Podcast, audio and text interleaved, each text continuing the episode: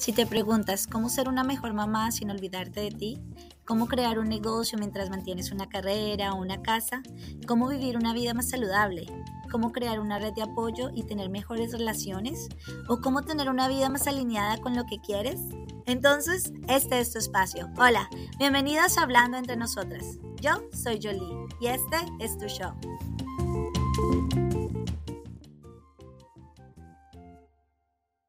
Hola a todas, bienvenidas a un episodio más. Hoy tengo una invitada muy especial. Su nombre es Alejandra Ríos. Ella es mamá, autora, conferencista y educadora. Y hoy nos va a contar un poquito acerca de su experiencia de, en, la, en la crianza y en esta labor de ser mamá y, y nos va a dar unos tips para que pongamos en práctica en el día a día con nuestros hijos. Hola Alejandra, feliz día, ¿cómo estás? Ay, muy bien, muchas gracias por tenerme en este espacio y por pensar en mí para esta invitación tan, tan especial. Muchas gracias. Ay, Alejandra, estamos muy contentas de tenerte hoy y bueno, aprender de ti y de saber un poquito sobre esta experiencia en la maternidad que estábamos hablando. es, un, es un camino arduo y, se necesita mucha ayuda, se necesita mucha ayuda para, para hacerlo correcto. Así que Alejandra, cuéntanos un poquito de ti, cuéntanos de dónde vienes em, y bueno, cuéntanos un poquito acerca de ti. Lo primero que les interesa es que mi papá me adoptó, entonces creo que de ahí vienen muchas cosas que para mí eran necesarias entender eh, como persona. Eh, mi papá es muy de crianza respetuosa, mi mamá es un poco más de crianza tradicional. Eh, siempre en mi casa me dieron una voz, o sea, siempre tuve muchas herramientas que, digamos, a mis amigos no les eran tan asequibles. Por ejemplo, me acuerdo que en la adolescencia, pues yo no le decía mentiras a mis papás. Y mis amigos me decían, pero es que tú para qué les dices en dónde estamos o qué hicimos. Y yo, pues es que, ¿cuál es el problema? O sea, para mí no hace ninguna diferencia. Entonces ahí yo empecé a darme cuenta de que había una diferencia en la forma en la que mis papás manejaban las situaciones conmigo, pues que yo también las tenía. Y cuando quedé embarazada de mi primer bebé, tenía 24 años, y dije, bueno, esto tiene que ser un mundo, o sea, lo que uno tiene como instinto tiene que ser muy importante, pero tiene que haber otra cosa de, de información que me está haciendo falta y que quiero conocer.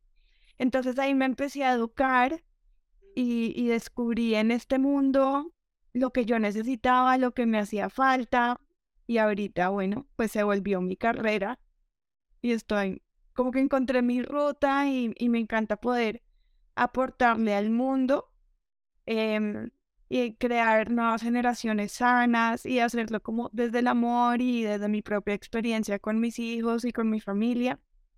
Para mí eso ha sido súper especial. Bueno, primero cuéntanos de qué parte eres y eh, cuál, era lo que, tus papás hacían que era diferente a tus amigos. Yo soy de, de Colombia, eh, que aquí la, la crianza es súper tradicional. Aquí se usan los golpes, se usan los gritos, se usa la humillación. Y digamos que lo que a mí me parece más grave es que está socialmente aceptado. O sea, las personas que no usan estas cosas son las que lo están haciendo mal.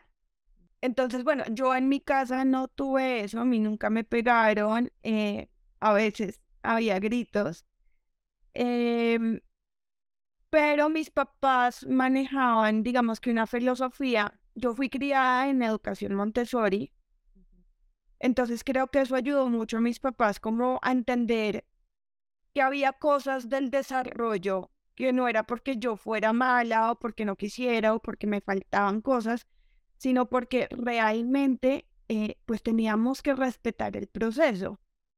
Entonces ellos, en vez de censurarme o de castigarme por las cosas que no estaba haciendo, siempre me reforzaron según mis, mis habilidades.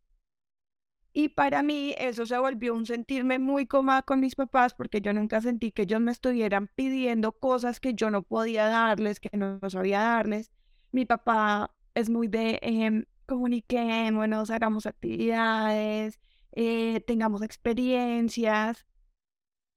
Y otra cosa que para mí fue súper importante de la crianza que me dio mi papá es que siempre me trató como un par. Y digamos que aquí viene un tema que, que es súper importante, es que la gente dice como los papás se sienten súper agredidos cuando uno le dice que son tus iguales. Claro, somos iguales con nuestros hijos en términos de que somos humanos, de que nos merecemos el mismo respeto, de, de todas estas cosas humanas. No somos iguales en términos de que, claro, mis papás son los que proveen, mis papás tienen experiencia, eh, tienen un montón de cosas que a mí me faltaban.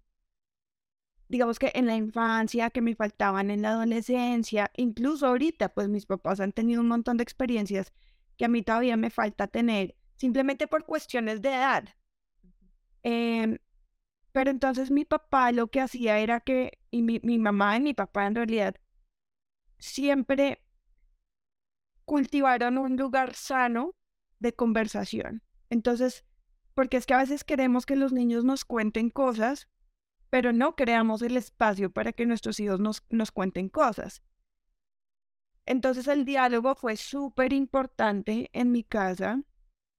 Eh, nunca era no porque yo soy el papá o la mamá, sino no porque yo siento esto, ¿qué sientes tú? ¿Cómo podemos llegar a un consenso? ¿Cómo podemos conciliar? Y como yo siempre tuve una voz, siempre se me permitió, entre comillas, em, experimentar dentro de un ambiente sano. Pues cuando tuve la libertad de hacer estas cosas por mí misma, pues no exploté en el mundo según la censura, que eso fue una cosa que yo vi que pasó mucho con mis amigos. Y es que, claro, estaban tan ocupados en no hablar con los papás, que tal vez hubiera cosas que hubieran podido hablar con ellos, pero ya no existía esa relación y ese vínculo de confianza. Entonces, probablemente ellos hubieran podido hablar con sus papás sobre sexo, sobre drogas, sobre alcohol, pero no tenían la confianza para hacerlo. Tal vez hubieran podido hacerlo, pero esa oportunidad se desperdició. Entonces, todas esas etapas en las que yo pude haberme revelado, nunca lo hice porque nunca tuve la necesidad. Yo nunca tuve que luchar porque mi voz se oyera. Nunca tuve que luchar para que las, las experiencias que yo quería tener las tuviera. Lo que hacía era como, miren, yo quiero hacer esto, quiero probar esto. ¿Cómo hacemos para que yo pueda salir con mis amigos y ustedes estén cómodos? Y, y digamos que ese fue como el primer Em, como la primera señal de que nosotros estábamos haciendo algo diferente, que funcionaba muy bien para nosotros y que de pronto faltaban cosas en las relaciones de mis amigos con sus papás. Entonces cuando yo quedé embarazada, pues obviamente yo quería recuperar esas cositas que yo había tenido de mis papás que a mí me habían servido mucho para construirme como persona, para construir la relación que tengo con ellos. Pero pues también quería educarme porque eso tiene que venir de algún lugar, o sea, eso no puede ser tanto como, no, es que yo soy calmado, yo soy tranquilo, yo le hablo con amor, sino que eso tenía que tener pues algo mucho más profundo y, y, ahí nace, digamos, que el interés de, de educarme también, como perfecto, el instinto primario está ahí, como una educación diferente. Ahora, ¿cuál va a ser esa educación diferente y por qué la voy a escoger?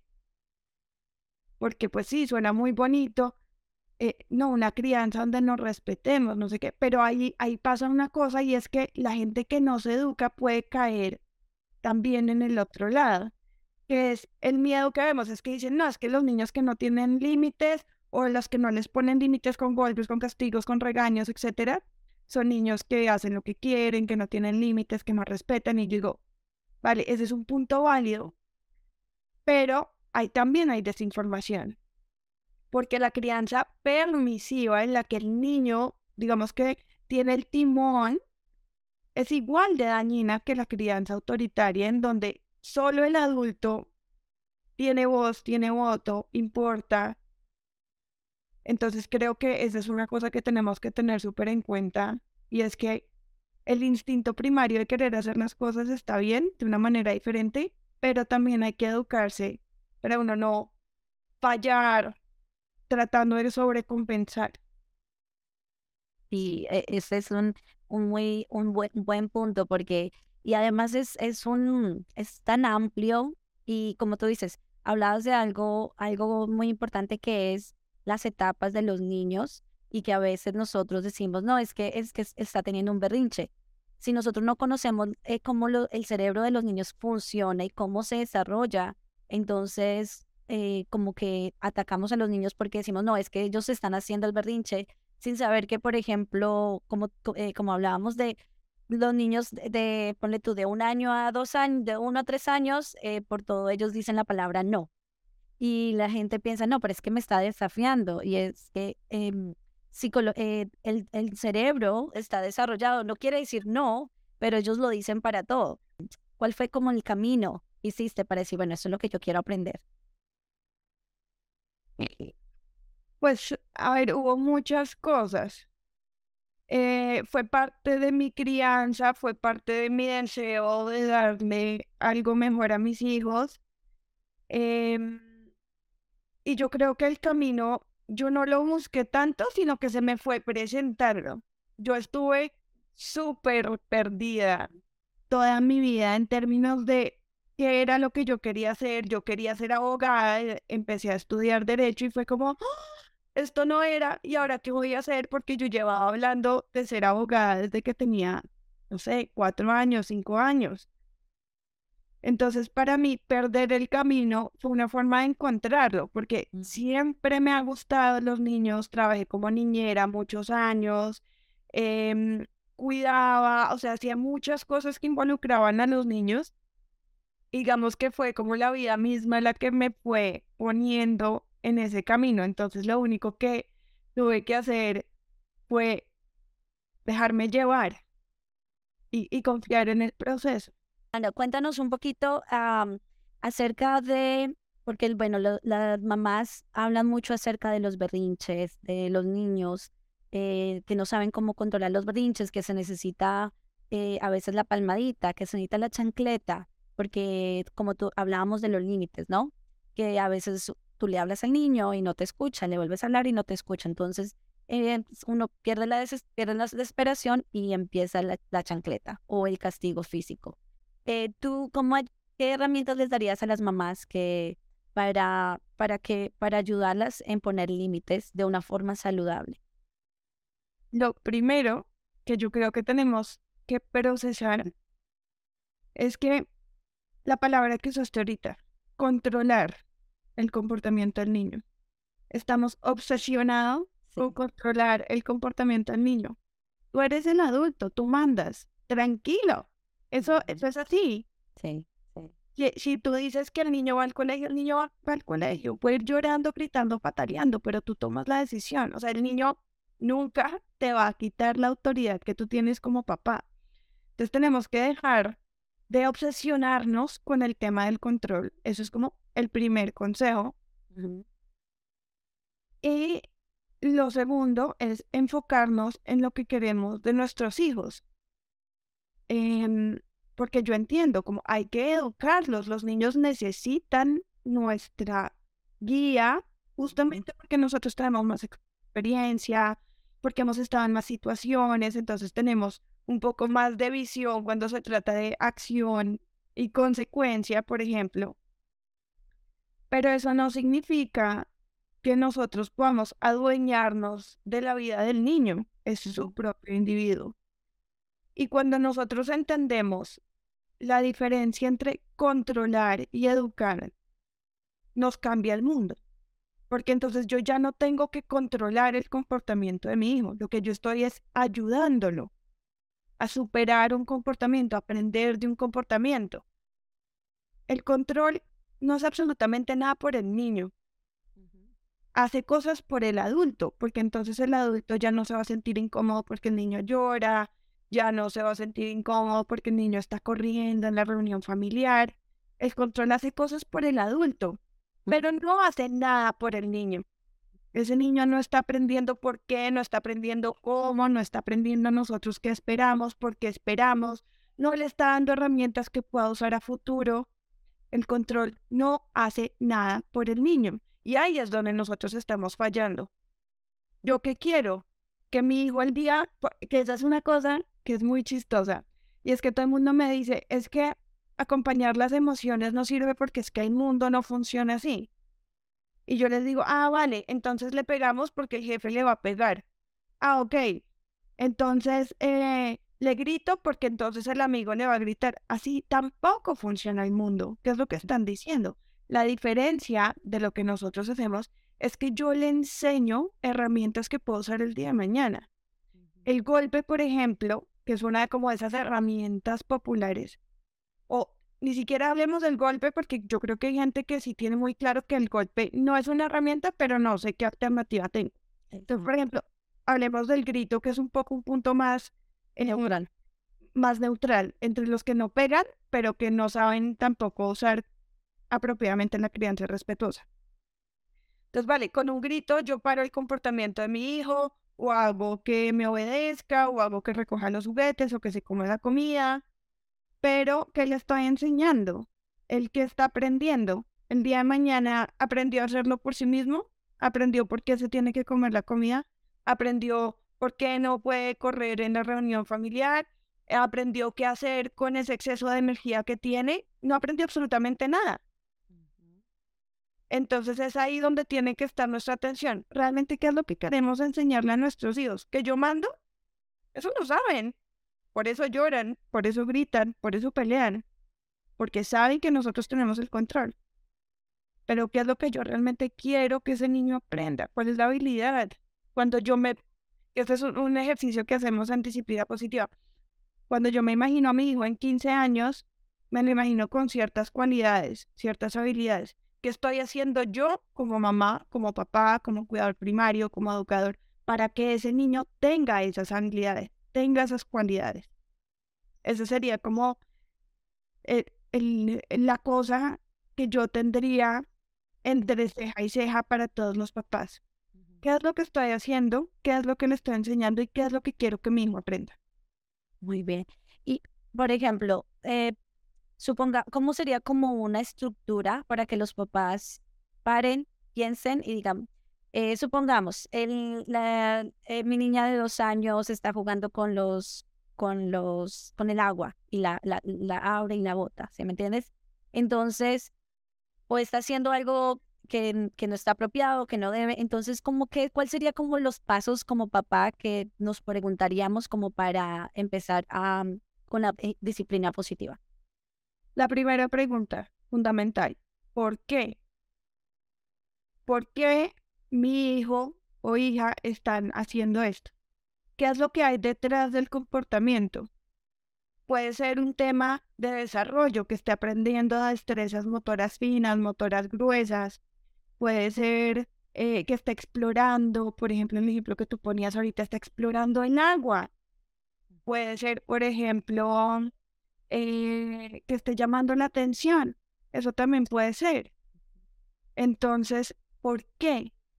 ¿Qué es lo que me está diciendo este niño con el comportamiento? El comportamiento siempre es una forma de comunicación.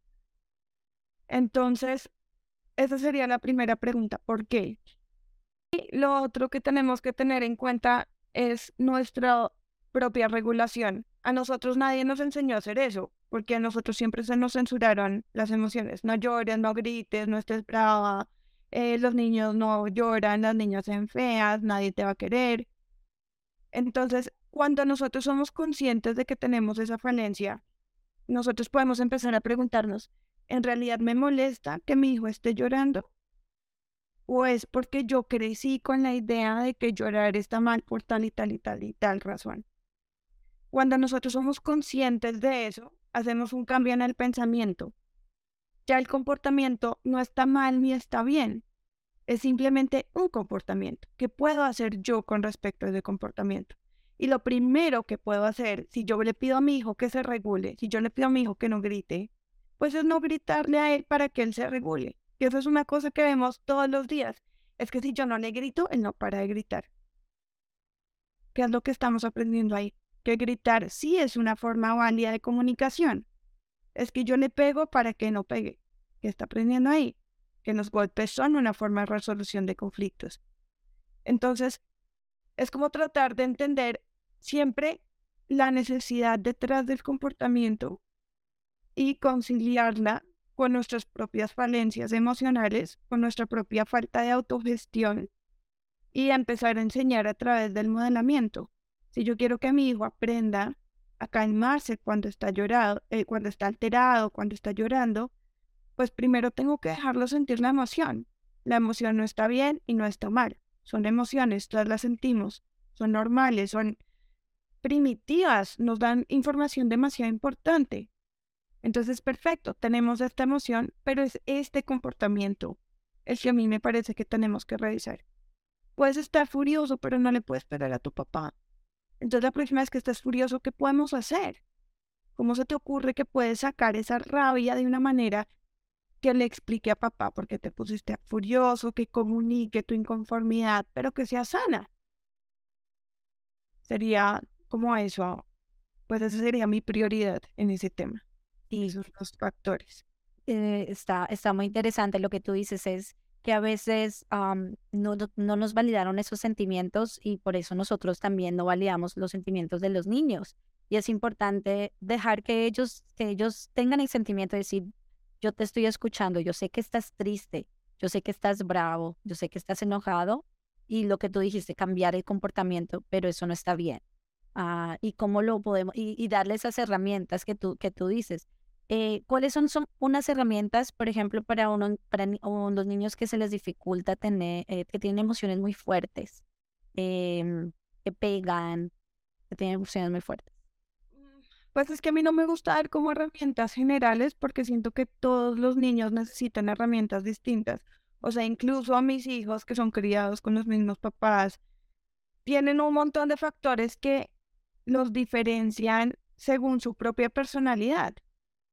Entonces, eh, pues podemos hablar como de regulación eh, en términos de respiración, eh, pero en realidad lo que yo diría es, hay que enfocarnos en la personalidad del niño, en la dificultad del niño, en los gustos de ese niño, porque según en lo que mi hijo es bueno, según en lo que mi hijo le gusta, yo puedo ofrecerle distintas herramientas que lo ayuden. Por ejemplo, mi hija, mi hija es súper tranquila, como su personalidad es, muy pasiva. Entonces ella, la respiración le funciona muchísimo. Y de hecho cuando ella me, o sea, ella me dice a mí como, ¡Ah! te veo que estás alterada, mamá, vámonos en la cabeza. Y empieza a respirar.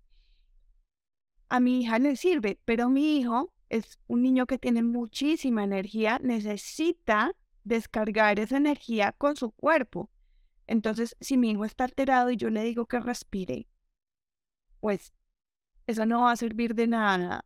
Lo va, lo va a poner peor, me va a poner a mí peor, porque entonces es una, digamos que es energía que yo estoy invirtiendo, que estoy perdiendo de entrada. Entonces ahí es cuando empezamos como, pero es que yo, pero es que yo, pero es que yo, y no sirve de nada.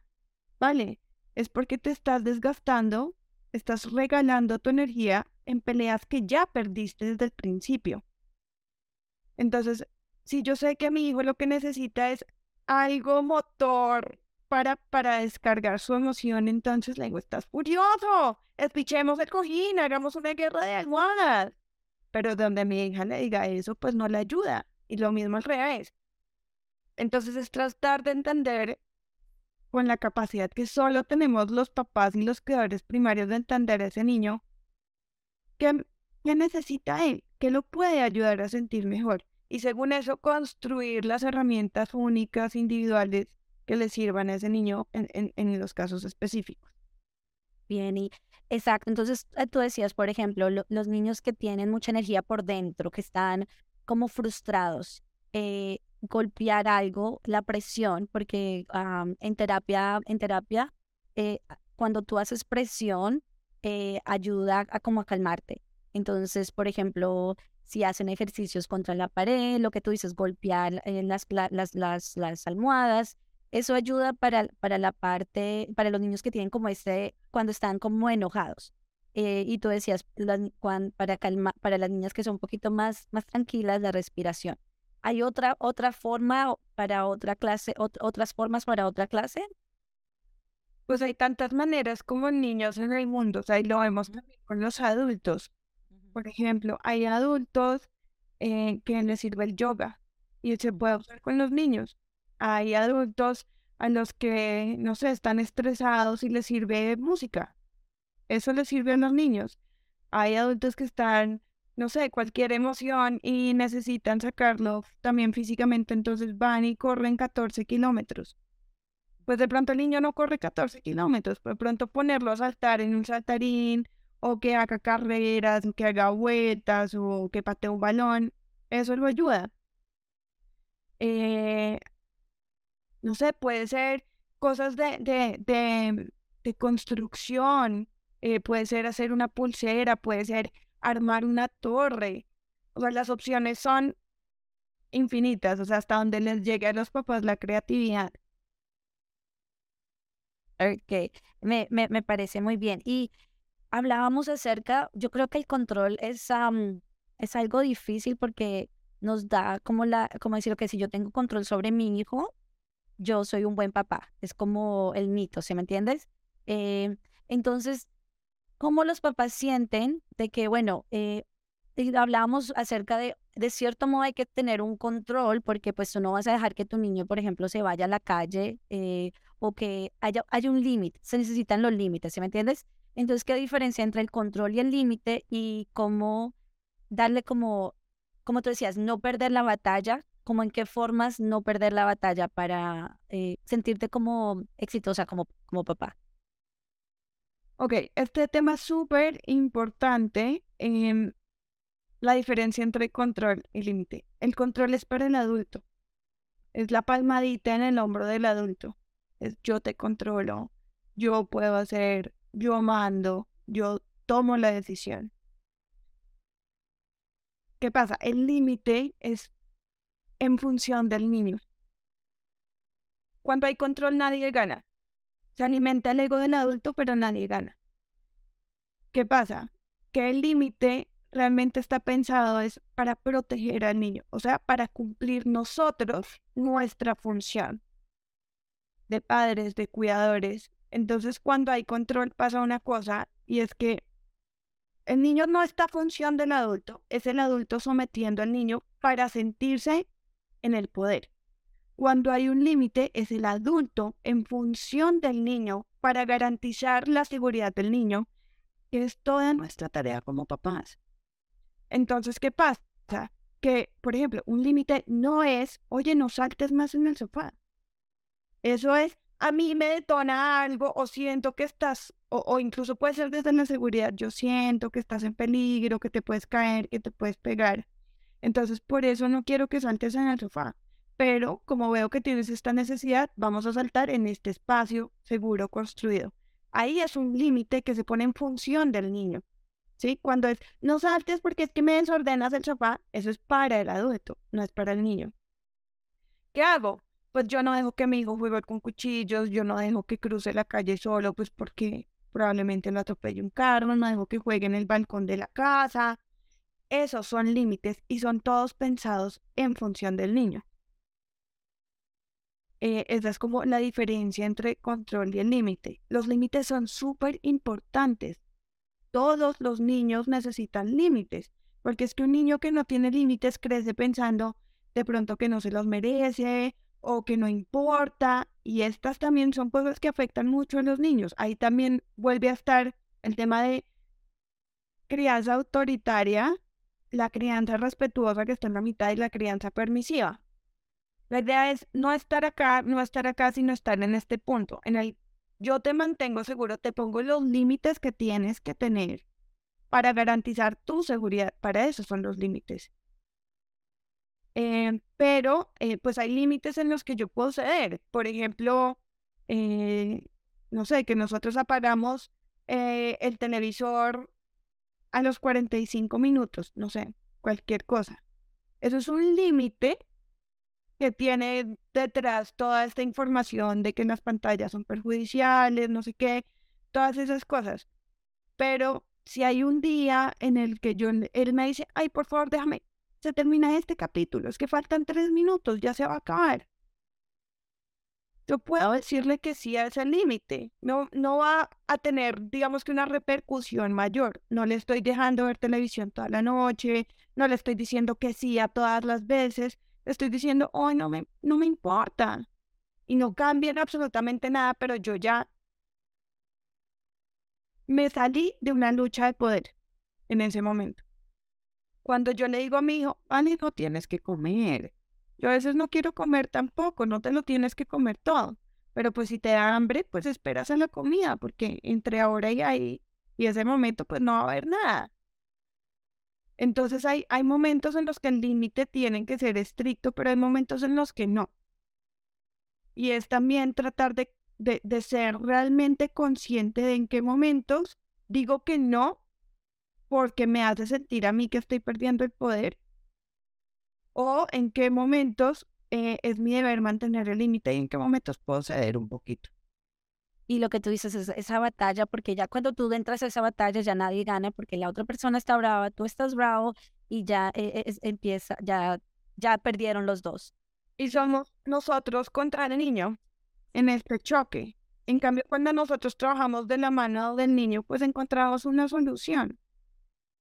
Pero en ese choque no gana nadie, porque el niño también quiere tener voz, también tiene, quiere tener independencia, quiere sentirse conectado, quiere sentir un montón de cosas que en el choque se pierden. Y eso lo que termina haciendo es afectar la relación e, entre el, el, cuidador y el niño. ¿Y cómo, cómo podríamos evitar eh, eh, esos choques? ¿Cómo, ¿Cómo sería como para no entrar en, en esa, mm, como en esa riña, como diríamos, en ese choque? Primero, pregúntate, ¿vale la pena? Si yo quiero que se ponga esos zapatos específicos y ella se quiere poner unos zapatos, pero se quiere poner otros, ¿vale realmente la pena que yo me desgaste en una pelea por unos zapatos? Y eh, pues como yo, o sea, hay, como que nosotros nos metemos en muchas peleas de cabeza. El niño nos la presenta y nosotros saltamos a la primera oportunidad para dominar. Entonces es em, realmente que mi hijo haga o no haga en este momento, ¿le enseña algo útil para la vida? ¿O soy yo dándome la palmadita de yo gané, la obligué. Hay cosas en las que no podemos ceder, por ejemplo, eh, en las cosas que son de higiene, en las cosas que son de educación, ceder en esas cosas sería negligencia. Pero yo puedo ceder en que mi hija se puede poner los zapatos que quiere, o que no se tiene que poner el moñito como yo lo quiero acá, sino que quiere tener el, el pelo suelto. Esas son cosas además que le ayudan a ella a desarrollar su individualidad, por ejemplo, y que a mí no me afectan. Entonces es ser conscientes realmente en qué momento simplemente nos metemos en la pelea porque nos invitaron a la pelea y nosotros dijimos, es que yo la voy a ganar. Exacto, y hablas de algo muy importante que es como saber qué es lo que tú quieres al final. Por ejemplo, yo quiero que mi hija se bañe, se bañe los dientes. Entonces, ella quiere el, otro cepillo, no, pero si yo quiero el, el, el, blanco, no importa qué cepillo utilice, lo importante es cuál es nuestra meta final, que ella se bañe los, que ella se bañe los dientes. Como tú dices, ¿cuál es la meta final? Que tenga zapatos para ir al colegio. Así sean, no sean los tenis que yo quiero. E, es, algo, es, es un tema muy, muy importante. Y bueno, para terminar, Alejandra, yo sé que este tema es súper extensivo y, hay, muchas, hay muchas cosas, pero ¿tú qué crees que sería como lo, lo, que te ha lo que te ha ayudado mucho en este camino de ser mamá y ser educadora? ¿Cuáles serían como la, como la herramienta que dejarías? Uf, es que es en una. o varios, o, o, o, o qué les dejarías? A ver, yo siento que cuando uno trata de hacer lo mejor por sus hijos y se da cuenta que la respuesta está en uno como papá, cambia todo. Porque cambia la dinámica no solo de uno con el niño, sino cambia la dinámica de uno consigo mismo, porque es que uno es consciente de las cosas que de pronto me merecía y no tuve. o soy consciente de, pronto de cosas que otros se merecen y que yo no les estoy dando.